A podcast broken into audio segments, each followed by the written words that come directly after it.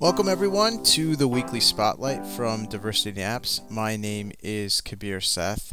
It's another cloudy Saturday in New York. It always seems to be like this when I record, but at least I'm not missing the sunshine.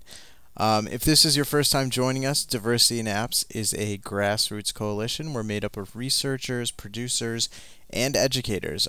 Our mission is to raise awareness and engage in research about the need for inclusive, equitable, and diverse children's media.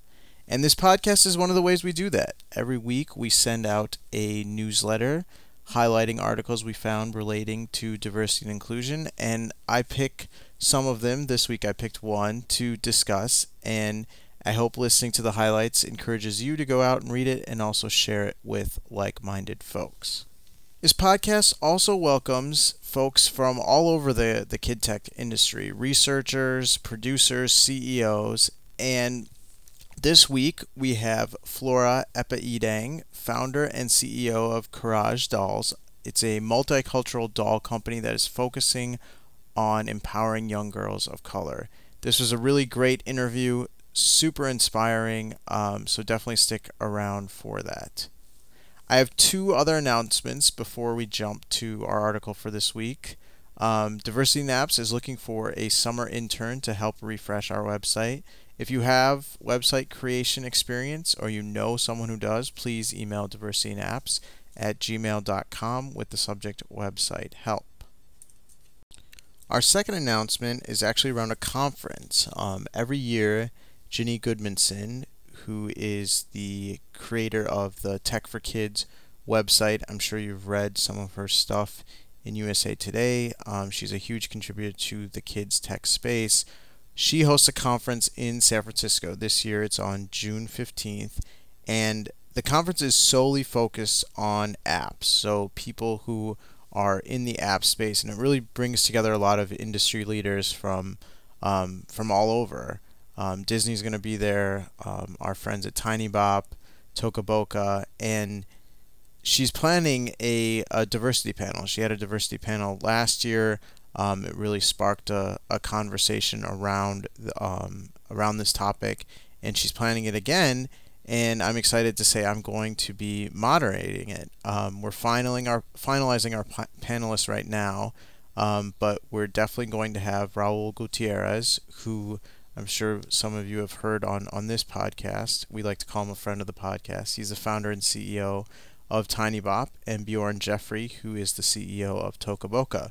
We'll both be on it. Um, it's really a, a great opportunity, or the panel is really going to be a great opportunity for them to share their best practices from the industry around um, diversity, and we're actually shaping it around the guidelines that Diversity in Apps is putting together with the help of the Cooney Center. So it's really going to be a, a great unveiling and, and really an opportunity to to hear from um, from these two as, as well as um, some other folks on the panel. So I'm excited to be a part of it. All right, let's get to our article for the week.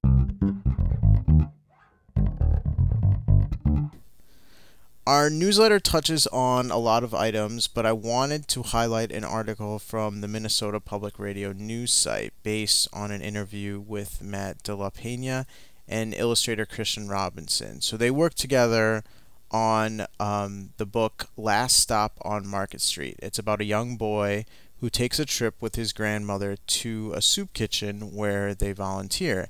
And um, the book actually, you know, it goes through sort of what, what the boy sees on his trip, um, who he sees on the bus, you know, the, the people that he, he meets on the bus. But really the the reason I wanted to highlight the article, and really you should listen to the interview as well. Um, they they talk in a little bit more detail with um, with both the author and the and the illustrator, is that um, the book, you know, the, the it's a picture book. It's in it's the the boy is a boy of color.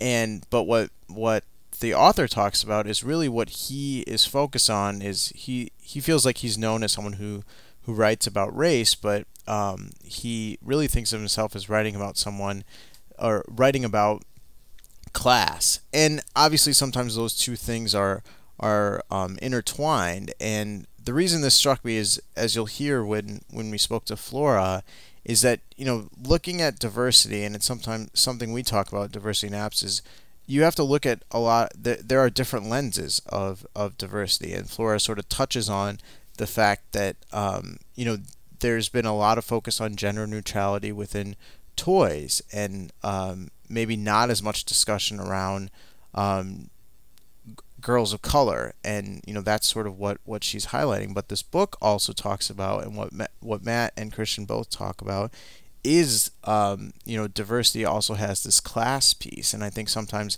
that class uh, gets uh, gets ignored in in children's literature, the stories that we tell.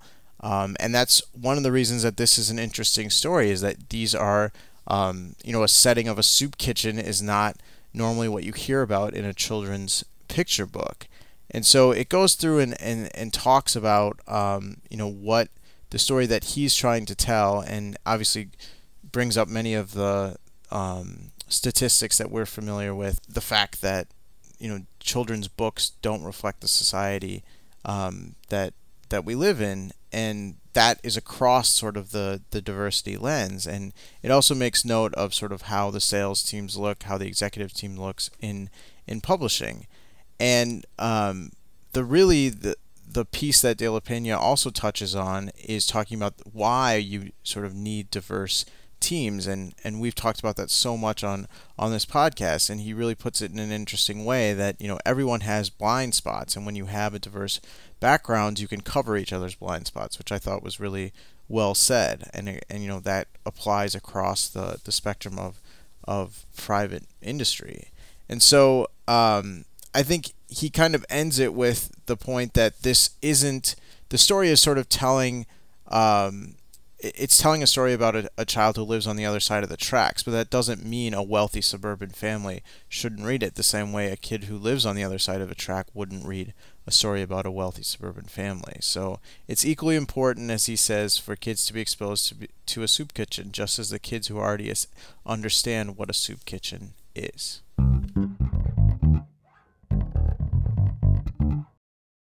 All right, we are at my favorite part of the weekly spotlight, where I get to talk to people from the children's industry, and today I'm really excited to speak with Flora Epaidang. Yay, got it. Yeah, I got it, right?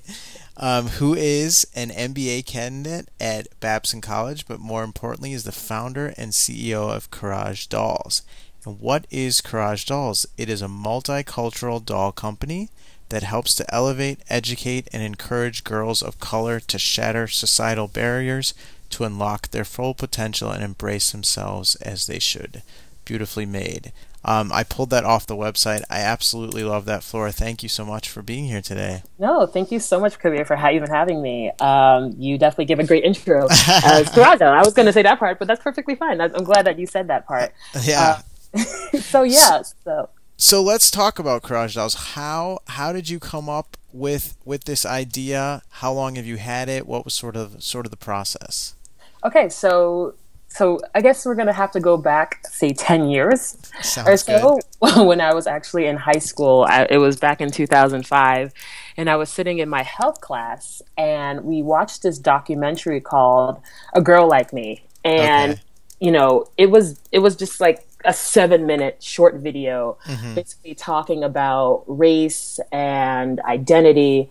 And um, in the video, a doll test was conducted. Um In the video, this girl, she did an experiment where she took a group of black children and she had them basically look at a white doll and had them look at a black doll. And she asked them various questions such as, which do you think is prettier, more intelligent, um, all these different attributes and characteristics. And the children overwhelmingly chose the white doll. I see. When it came to positive attributes, and then they chose the, you know, the black doll when it came to negative attributes. And then the question that really, you know, spoke out to me and really got my attention was when the girl asked, "Okay, so what do you consider yourself?" And the children said the black doll. Wow. So the the black children said, "I consider myself the black doll." Exactly. So, yeah, and I, I think I remember. So the the basically they were she was asking them like which doll is smart, like which mm-hmm. doll is not mm-hmm. nice, right? Uh, yeah, okay, exactly. Yeah, I remember exactly. this. Yeah, okay. and the, and the funny thing is, is that this, you know, this wasn't the first time that this right. experiment was conducted. It was originally conducted like in the nineteen forties um, by these two um, awesome psychologists who were trying to test test the effects of segregation sure. on Black children, and so they did the same test um, years ago, and it garnered the same results. And so even during that gap of sixty years, and, you know, C N N has done the same test again with Anderson Cooper, uh-huh. A B C News has done the test again, and the same results were popping up. And for me, it was just, you know, this, it just spoke out to me just how much of the lack of self-confidence um, that these children saw in themselves, because there was such a lack of positive representation that they were seeing in leadership of color, as well as um, just positive images of people of color who look like them, who right. reflected right. who they were, and just this dynamic that it had on these children growing up and what the mentality they would have about how they consider themselves. And you know, and for me, you know, I grew up with, you know, two, both of my parents are from, you know, from um, another country. Like my father's from Nigeria mm-hmm. and my mother's from Grenada in mm-hmm. the Caribbean. And they basically tried to instill, instill in me um, just having that pride of my culture and my heritage. Sure. And when I was watching this video, you know, I grew up with Black dolls and white dolls, but my parents really wanted me as well to really be uplifted Um, by representation that looked like me. And yeah. so it really affected me when I was seeing that these children at such a young age were having right. already this stigma and this self-doubt in themselves and how they viewed themselves and what, in essence, society, what they felt society viewed of them, and how, whether that be yeah. their looks or their intelligence.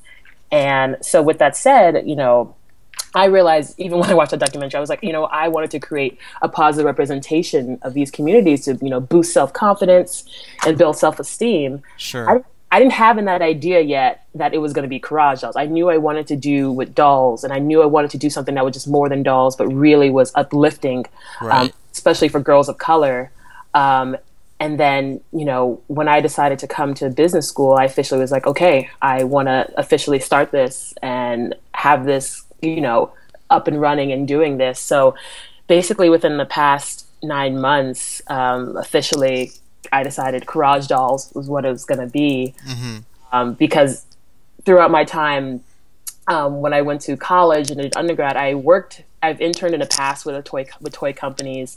Okay. Um, and so I wanted to get experience in the toy space to see, okay, you know, if I want to do toys, let me get some experience in the toy industry. Right. Uh, and so I was fortunate enough to intern with Jakks Pacific uh-huh. um, in their electronic marketing department for um, a couple, like I think my senior year of college. And, you know, I then went on to work in advertising. Uh, I worked for one company that, you know, was there for three years. And eventually I was like, okay, I know I want to focus on the multicultural audience. Yeah. Yeah. So I eventually uh, went to another agency where I worked in account management, um, working basically with uh, clients on creating campaigns that heavily targeted the Hispanic population, Asian American, and African American communities. I see. So the, the video was sort of the seed, and then um, you know, you were able to um, you know, you have now private sector experience in both the toy industry and sort of mm-hmm. reaching these communities that um, that you're. that you're focused on. Mm-hmm. So, um, you know, a lot of your work was done on the, the marketing side, sort of the packaging side, how these products would work. Did you have some understanding of sort of manufacturing, of how these toys are made, where they're made, et cetera?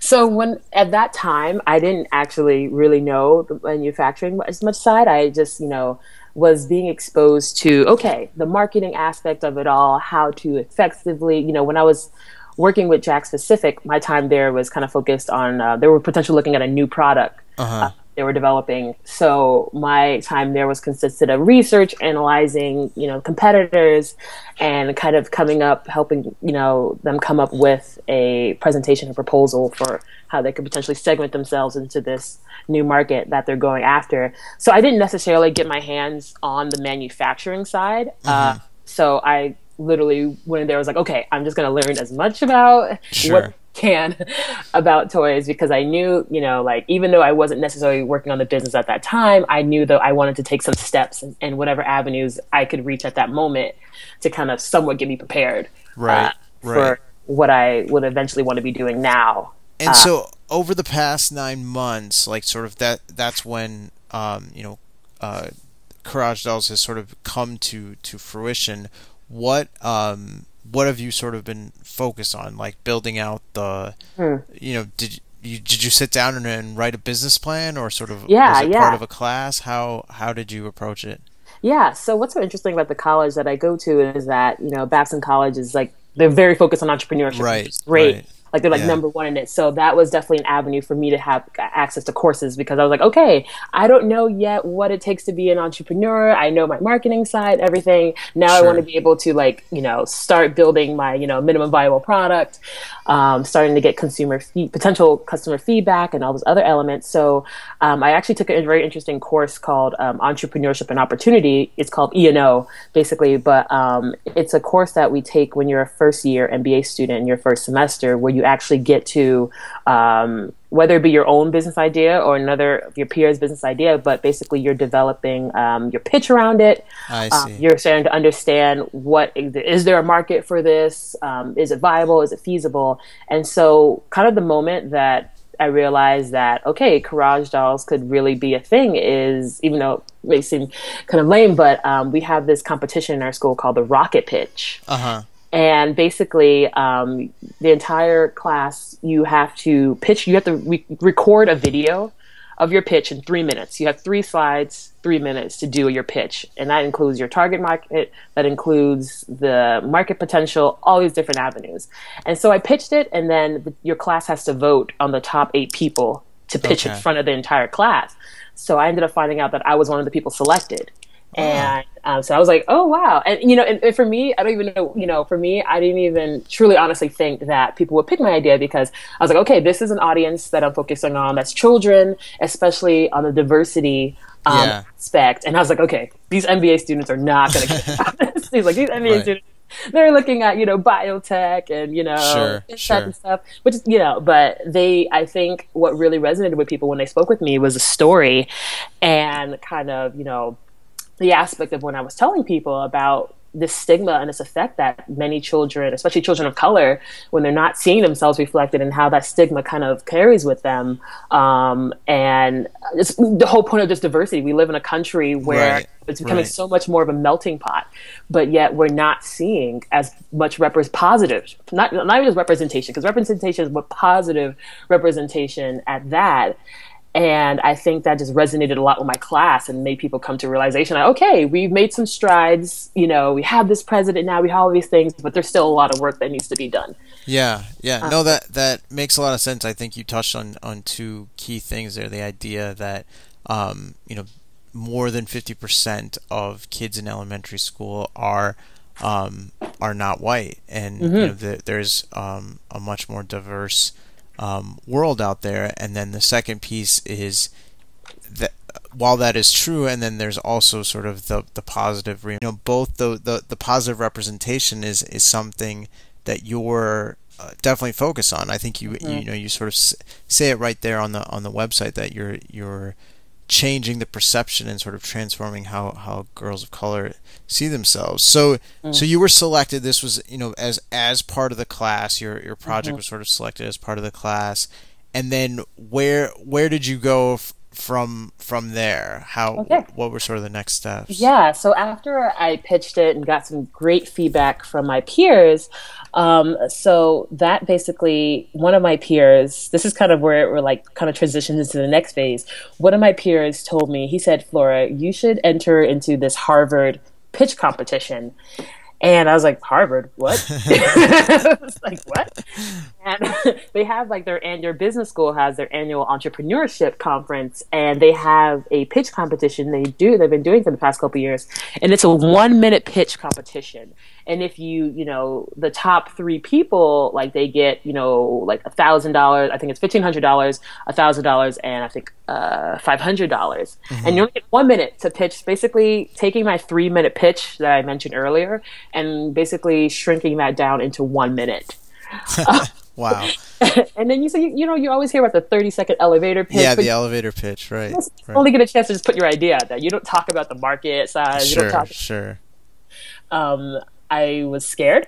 I was yeah. like, okay, I, I'm really unsure about, you know, I've done it at Babson, but I don't know, you know, at doing it against Harvard because it's Harvard. Right. Um, so I actually entered into the competition and I actually made it in. And um, on the day, I remember the day of the actual event, it was the first event they did for their conference that day. And so it was a lot of people. We were in this run, one room that I kid you not had like, maybe nearly two hundred fifty people, and it was still overflowing because sure. everyone in that room wanted to see the pitch or wanted to see what was going on. So, so where where are we like in the calendar? Like what where what day was this? So I did my Rocket Pitch initially in October, and then I did the Harvard Pitch in November, like maybe the second week or so of November. Okay, so uh, November twenty fifteen. Okay, so yeah, just a few yeah. months so, yeah, ago. So yeah, okay. that was just yeah, exactly. Um, and. Uh, I was one of nineteen companies to pitch, and we had to pitch in front of a room of uh, venture capitalists just to get, basically you get one minute to pitch and they get thirty seconds of questions. Um, wow. It's right. This is, this is like a speed lightning yeah, round. Yeah. I can't, it's like faster than speed. Than, just than imagine lightning. People like pitching really quick and then running off stage and pitching really quick and then running off. Um, yeah. That's really what it was. And so when it was my turn, and this is when it was still basically an idea, I didn't, some people had metrics and stuff like that. I didn't mm-hmm. have that. Um, so, you know, I pitched um, that I remembered everything I said. Majority of the students actually didn't finish in one minute. Right. Um, I was one of the only few people who did. Um, and then I got some great questions from the V Cs. And then at the end of the day, I ended up finding out that I got second place. Wow. So I was like, oh, my goodness. So it was, I think in that moment, that really was like, okay, there is validity in what I'm saying. There is, this is not just something that I feel like is an issue yeah. that is resonating with me or a couple like, okay, I'm at Harvard with students from all over, um, from different schools and meeting with V Cs and talking to people who are like, I, I love what you're doing and I appreciate what you're doing. And, um, I support you in that. And that was kind of that first kind of moment truly for me that I was sure. like, okay, Garage Dolls can truly become truly, you know, like the, yeah. you know, and so, you know, from there, um, basically it's been kind of a whirlwind of events. Like I've been able to, you know, I, I've, I've been able basically from that month to basically network with a lot of people, Um, on basically getting feedback, meeting with people who would become my advisors eventually, meeting people who either had experience in the manufacturing space or had experience maybe with toys or something um, in that realm. Um, some people I got some feedback from those, like, like one guy I remember, he was actually trying to get me to like manufacture with this company. I think it was based on India, but it was like uh-huh. nothing to do. But like really really really pushing it, and I was right. like, oh, I'm gonna weigh things out, because I didn't mention this earlier, but like an a, a big attribute of my uh the Courage Dolls that I'm developing is that the dolls will be three D printed. yeah, yeah. I, I um, definitely do. I want to dig into that a little bit more, so yeah, um yeah. so yeah I, I definitely want to hear about that. yeah, so it, so you're networking, you're meeting people, you're sort of understanding um a little bit more about the manufacturing side, you're sort of also understanding how, you know, just generally the industry works. You're you're finding mentors and mm-hmm. and advisors. So at this point, you know, I got a chance to sort of look at, at your video. Um, it it seemed very similar to uh, sort of a, a pitch video. Um, it wasn't one minute long; it's a little bit longer. Yeah, and yeah. you you talked about sort of, you know, how we've touched on sort of the authentic authenticity. and yeah. Um, I know it's a, I know it's, it's a tongue twister. And reaching out to. Um, you know, this uh, the the community that you're that you're focused on, and then the idea of sort of community, et cetera. Um, but the the three D printed piece. So your plan, you know, one of your big tenets is is customization. So mm-hmm. what's um, at least right now, and I know business plans change, ideas change, but right now, as as things stand, how how what is your approach with the with the three D printing? Yeah, so kind of the idea for the three D printing aspect came with me, like. During the course of basically within the past year, you know, I've learned more about three D printing and kind of uh, mass customization. And I wanted to look further into that avenue because I really wanted to give this uniqueness for girls and boys or adults who are not just getting the dolls for me, but also having a hand um, in how it's being created. So combining like that technology aspect with a sure. physical kind of play aspect. And, you know, what, I had a great friend in my program who, you know, has, has had his own, he taught people like C A D design um, and kind of did that as an engineer. So he was, he literally, I would, I would spend hours, literally hours a day sitting with this guy, having him explain to me um, three D printing, the different mm-hmm. materials, the machinery. Um, and I was really fascinated with it because just how technology has really transformed. Sure. And I really was like, you know, I want to be able, I told him, I said, I want to be able to develop a platform where you can literally go in and customize how the dolls look. Right, um, right. And, you know, from the eye, from the skin tone to the eye color to the, the lips, the nose, and the initial phase in the hair. Yeah. Um, of course, over time, expanded from there. And it was something that when I, you know, started with my M B A program and met that person, I was like, okay, you know, now I, you know, I, I've gone to so many events where I, where like I went to the New York Toy Fair. Um, uh-huh. A couple months ago, was that? I believe that was in February. That was in February, yeah. Yes, yes. And, you know, just talking to, there was so, there were so many new companies there that were doing three D printing. Mm-hmm. Um, and just basically talking with them, like, you know, the fact that you could three D print metals and three D print plastic, all these different things. And sure. I was just like, okay, you know, I was like, this is possible, this is capable.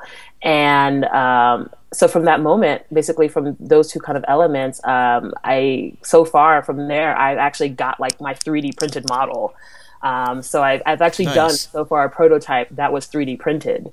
I see. Um, and do you sort of see this as, um, do you see, like obviously three D, the cost of three D printing continues to, to fall. I would say right mm-hmm. now it's still sort of, um, It, it sort of sits in a school space. Yeah. It's not really, it hasn't reached the home. Do you sort of see Courage Dolls as, as a school, um, as, as sort of a school product, or do you, do you see mm-hmm. an event, like, is it really focused on, on the home, the, um, the home use? Yeah, I, my goal is for it to be the home use, like in the initial phase, because three D printing, like there's a lot of patents that have now have slowly expired, mm-hmm. um, but the, there's still heavy costs associated with that. So kind of with me is what I'm looking at doing is, um, you know, having, there's four dolls that are kind of going to serve as the initial phase of the brand. Okay, um, I'm called, they're part of the Garage Crew, as I'm calling them. That's and, awesome. Um, and they're, you know, different ethnicities, uh, different storylines, like one's an entrepreneur, one okay. wants to be um, in STEM and focus on coding, one wants to focus on being an artist, and another one's focused on uh, social justice. I see. And one awesome. Is, yeah, so one is African, one is African-American, uh-huh. one is Afro-Latina, and okay. one is biracial. Ah. So um, those so- four... Sorry, so, yeah. so to talk through how this, um, how this works. So I'm, I sit down. Am I, am I going to your website? And I yes. know you're sort of building this out. So I'm going to your website, and I am I, I'm selecting what, like I'm selecting the the STEM STEM doll. Do I get to customize it, or is it a case where like we're we're one of those? You know, I'm purchasing one of one of those um, initial mm-hmm. part of the the crew. Yeah, so the initial crew, the four, um, those would be like, my goal is to um, launch those four dolls first. Those would be the okay. pre-made, I guess, dolls first, because um, I do realize in this process awesome. that develop, developing a platform right. for the pre-print is going to take me a little bit longer. So I was like, okay, I want to get more validity um, with the market of having the pre-made dolls first to kind of help of develop the brand from there with their stories and characters. Um, so you'll be able to go in online through the econ, you know, through this through the website and purchase one of those, and of course you can add any accessories from there. I'm hope I'm you know been talking with a uh, a peer of mine about you know children's books and about kind of developing the characters sure. um, to kind of really give that representation there.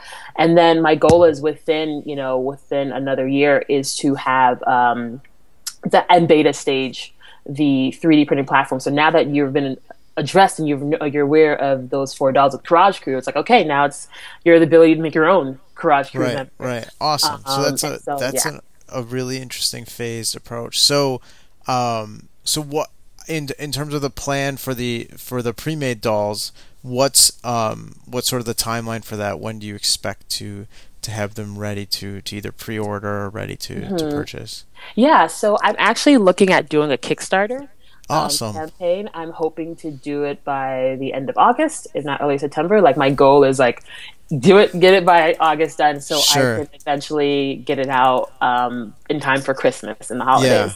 Um, so basically, kind of reversing back from that, I've um, you know been meeting with my advisors and starting to just um, start initial conversations with manufacturers um, okay. who do with three D printing, and um, I'm just making a lot of great connections there because um, sure. I'm hoping, because this summer is a little bit interesting for me because I'm actually um, interning um, with a toy company this oh, nice. summer. So I'm actually interning with one this summer. Um, so I just wanted to make sure that things weren't kind of overlapping and sure, getting sure. that. So um, this summer is kind of heavily the research phase, and I've already met someone who's done Kickstarter campaigns in the past who said who will love to kind of help me um, with the video and everything. So that's really exciting. Yeah. Um, and I've also um, have a toy designer that I'm working with um, who's actually developing, uh, who's helping me develop the biracial uh, design, the three D design of the biracial doll.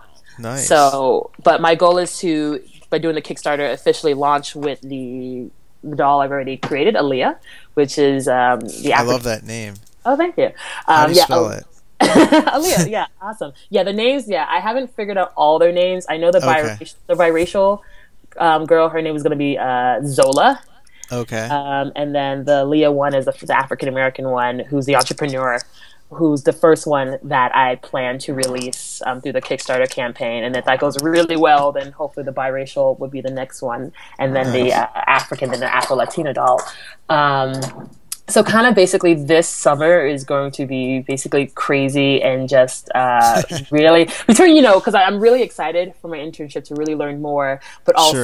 Sure. you know, on um, the vaccine now, just basically in a matter of nine months, is that I know that I still have a long, you know, a long way to go. But in terms of, you know, developing a board of advisors, getting a toy designer, um, you know, getting just so much support from my peers and mm-hmm. other mentors who really, you know, who see, you know, I think it's, I think it's been a process of like either talking with people who are just like, oh, is diversity really an issue? And yeah, and- I actually, I, I do want to sort of talk to you about that when you're, um, you know, I, I think we, we've talked about this on Diversity in Apps more than once, sort of this idea of we're product creators, we care a lot about this, and we find ourselves at times when we're going to even talk to someone at the about our product, we don't necessarily lead with, you know, our focus on diversity or diversity matters a lot mm-hmm. to us. We sort of mm-hmm. talk, we feel like, um, you know, we want to talk about the product.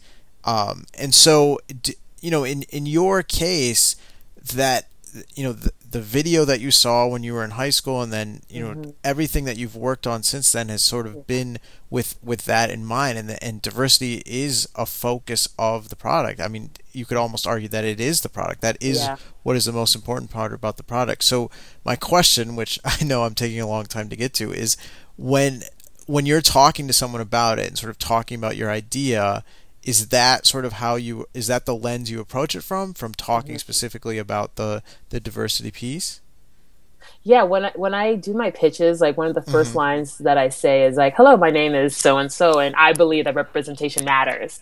Okay. And that's kind of my opening line. Um, sure. You know, my whole slogan is because representation matters. It's very simple, but... Yeah. For me, I think you hit the nail on the head about, you know, for me, diversity is a very big passion of mine, and and, and I even but inclusion, and because um, I think sometimes people get the diversity, they're like, okay, well, I just have diversity, but it's like, no, being included and feeling included um, in our products, in our shows, in our apps, and everything, and sure. really and doing it well, because um, sometimes. Yeah.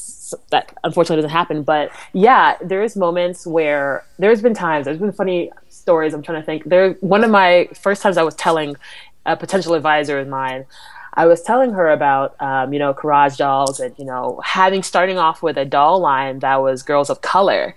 And mm-hmm. then one of the first questions I got was, so are you going to create a white doll? And huh. and I, I just kind of, you know, and that wasn't that wasn't the last time I got that question. Right. But um, you were like, it was, seems like a pretty saturated market. So. Exactly. I was like, so my whole story is that uh, there are barely any dolls of toys of color in general on our shelves. There's, you know, there's children's books that are not even, you know, thirty-eight percent of this country is of people of different multicultural backgrounds, but our toy shelves are carrying what, less than thirty percent or twenty percent.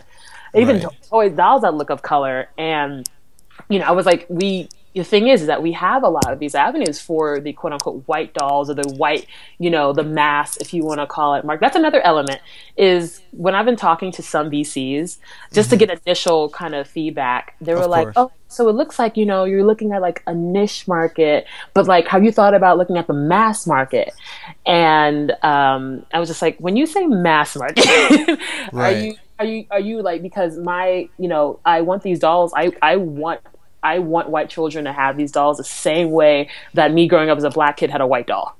Right, right. So I, I think sometimes that stigma is like, oh, well, it's just, no. I, I think by teaching kids at a very young age of how to be, you know, culturally competent and being able to embrace that diversity from young and, and having parents who want their kids to be exposed sure. to that of all different backgrounds, the same way if I'm a person of color, if I'm being exposed of that of, of uh, quote unquote mass market back, I feel that we're living in a time where we, you know, everyone should be taking the time and the energy to really inspire their kids to really, because when they go into a school, they're going to be interacting with kids who are different from them, mm-hmm. who have mm-hmm. backgrounds. Absolutely, so, that's um, that's really beautifully said. I, I think that's exactly right. I think um, the idea that sort of Uh, mainstream or default of how a, a doll should look needs to, you know, that idea needs to change. And um, a a child that um, that isn't black playing with a black doll is not, you know, is not, it shouldn't be thought of something that's not mainstream. So exactly, um, exactly. Yeah. And kind of to continue off of that, it's like when I'm pitching, I, I don't even say that it's a niche market. I say this is becoming the, the new mass market, the new mainstream mm-hmm. market. Because, you know, as we were, you know, kind of highlighting earlier, like, you know, the U S Census said like in two thousand fourteen that kids under the age of five now make up, you know, minority, majority are minority right. um, children. And this is where, you know, the multicultural audiences, it's growing by two point three million a year. Right. And Right. who are the people consuming our products and online and our apps and everything are people of different backgrounds. And but who do we see creating majorism? People sure. you know, who are not looking like that. And it's making sure that, you know, that inclusion is there and that that's being thoughtful in that approach. And mm-hmm. you know, when kids, they just have so much access now to so many things online and through apps. And, you know, with Courage Dolls as well, it's like not just having a doll. My focus, like, I, you know, I have no intentions of like creating a fashion doll line. You know, right. the dolls that, you know, kind of my vision that I kind of say even on my website is like the vision of Courage Dolls is to, you know, provide every girl, you know, with the courage to be unstoppable. It's yeah. like, I don't want to like kind of curse, but like I want girls to be badass. I want guys to be badass. You know, it's like that's kind of, you know, like, you know, I I I'm I'm not like anti pink. I know, you know, it's pink, but like, you know, I think giving girls the inspiration to be that coder, that, you know, you know, flight, you know, pilot, that that sure. construction worker, that police officer, and, you know, making, especially girls of color, because I think the conversation is now being brought up about, you know, gender neutrality and having the mm-hmm. conversation about girls being able to be exposed and getting encouragement to do things that historically have been um, shifted more to boys. But I think sure. girls of color are still ignored from that conversation. They're they're they're finding their way in, but I think the media is still heavily looking at it from a one angle. And absolutely, I, especially yeah. girls of color, we still there's there's more barriers that we have to right. go through. No, we we talk about that all the time. Um, when we were putting together a set of guidelines um, as part of Diversity in Apps, and um, you know, when we were talking specifically about character design, um, you know, this conversation came up about how um, there are different types of diversity, and sort of like you're saying, there's this lens of sort of looking at it from a gender neutral pers- perspective of, you know, what are girls encouraged to do, and then there's also sort of the racial component mm-hmm. to it, and and girls of color, like you're saying, that is who you're focused on, and that's who you're um, that's who you're attempting to reach first. And I think that um, that makes a lot of sense, and I think that always has to sort of be taken into account, the people who are behind building building the dolls. I, I think you touched on a, a lot of things that we've talked about, um, and this conversation continues not just, like you're saying, in the toy aisle. It continues in the mm-hmm. app aisle. It continues mm-hmm. in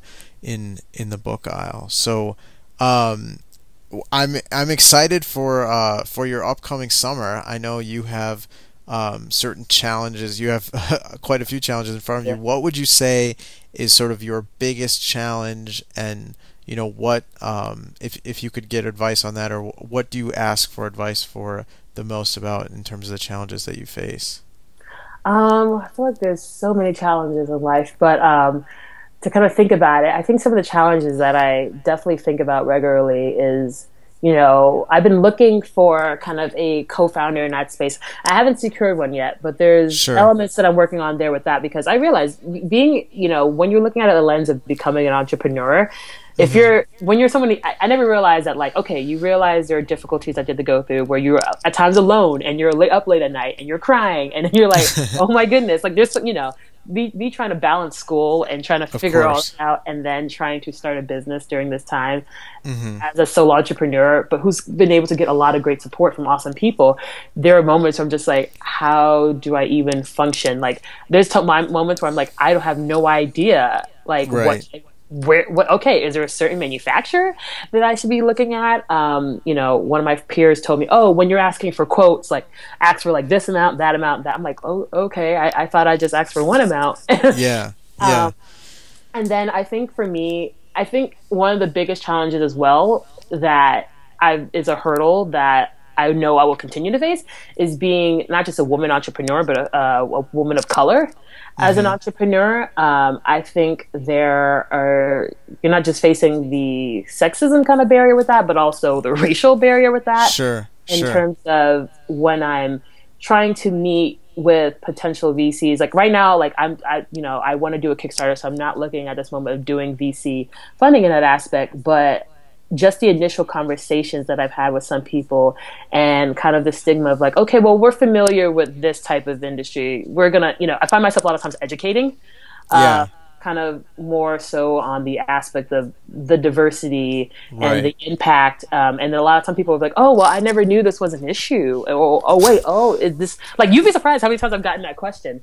Yeah. And um, it, it's, I think that, and I've seen that even with my peers, even being as a female of color entrepreneur, that there's less, unfortunately, less funding that you get in those type of historical kind of big V C spaces. That's why I've been mainly looking at places that focus on women and minority entrepreneurs. And I think having that support system, because when you're not seeing many people who look like you already in that industry, like I'm of the course. only... in my M B A program, I'm the only black female in my class out of like one hundred fifty students. Wow. So it's definitely been up and down this past year being like the only one. Um, but at that same time, having a great group of support from just mentors and peers who sure. I, I've just been so thankful for the amount of support I've gotten. Like, but at the same time, uh, there's still those barriers of just like, okay, yeah. I yeah. feel, could I have potentially been a little bit, gotten access to this a little quicker if maybe potentially if I was a white male? Right, um, right. But no, that that yeah. makes a lot of sense. I that could be a whole podcast in and of itself yeah. for sure. So, but before, um, obviously you're getting your Kickstarter ready. What should folks do in the meantime? It sounds like there, there looks like there's a place on your website to to join your mailing list, correct? Yes, exactly. So basically, I have a um, a newsletter that I'm working on creating. So on my on my website, courage dolls dot com, mm-hmm. um, you can definitely sign up for the e-newsletter for information that's popping up as I'm preparing to get the Kickstarter off the ground. Um, I'll be sharing information about how that pathway is going and getting feedback from people, because I'm still, um, you know, testing my prototype and meeting sure. with children and parents. Um, so I would love, because, you know, the product I'm creating is for the audience I'm creating it for, and I really, really want right. feedback and put them along in this process. And then I also have my Facebook page, my Twitter page, Courage Dolls, where I basically, you know, been using it heavily to post a lot of great, interesting articles and media outlets for, especially girls of color. Girls of color mm-hmm. doing phenomenal, phenomenal things yeah. that doesn't necessarily always get portrayed heavily in the mainstream media. Awesome. So, awesome. Think, yeah. We we will make sure we post. I, I'll definitely post the link to um, to your website on there, as well as um, as well as your Twitter and Facebook, um, and encourage people to to sign up. Um, and I'm looking forward to hearing more from you. I hope we can uh, we can touch base right before your, your Kickstarter gets going. Yes, absolutely. Yeah, exactly. Like any anybody out there who wants to kind of help give support and just um, kind of, you know, continue this journey the same way that, you know, Kabir, you and your team are giving a platform for people to talk about diversity in apps and just kind of, you know, including diversity more further in technology and doing it powerfully well um, is. Thank you, Flora. Um, we really enjoy having people like you on uh, to serve as a platform for your story. Okay, absolutely. Thank you so much, Kabir. Thank you.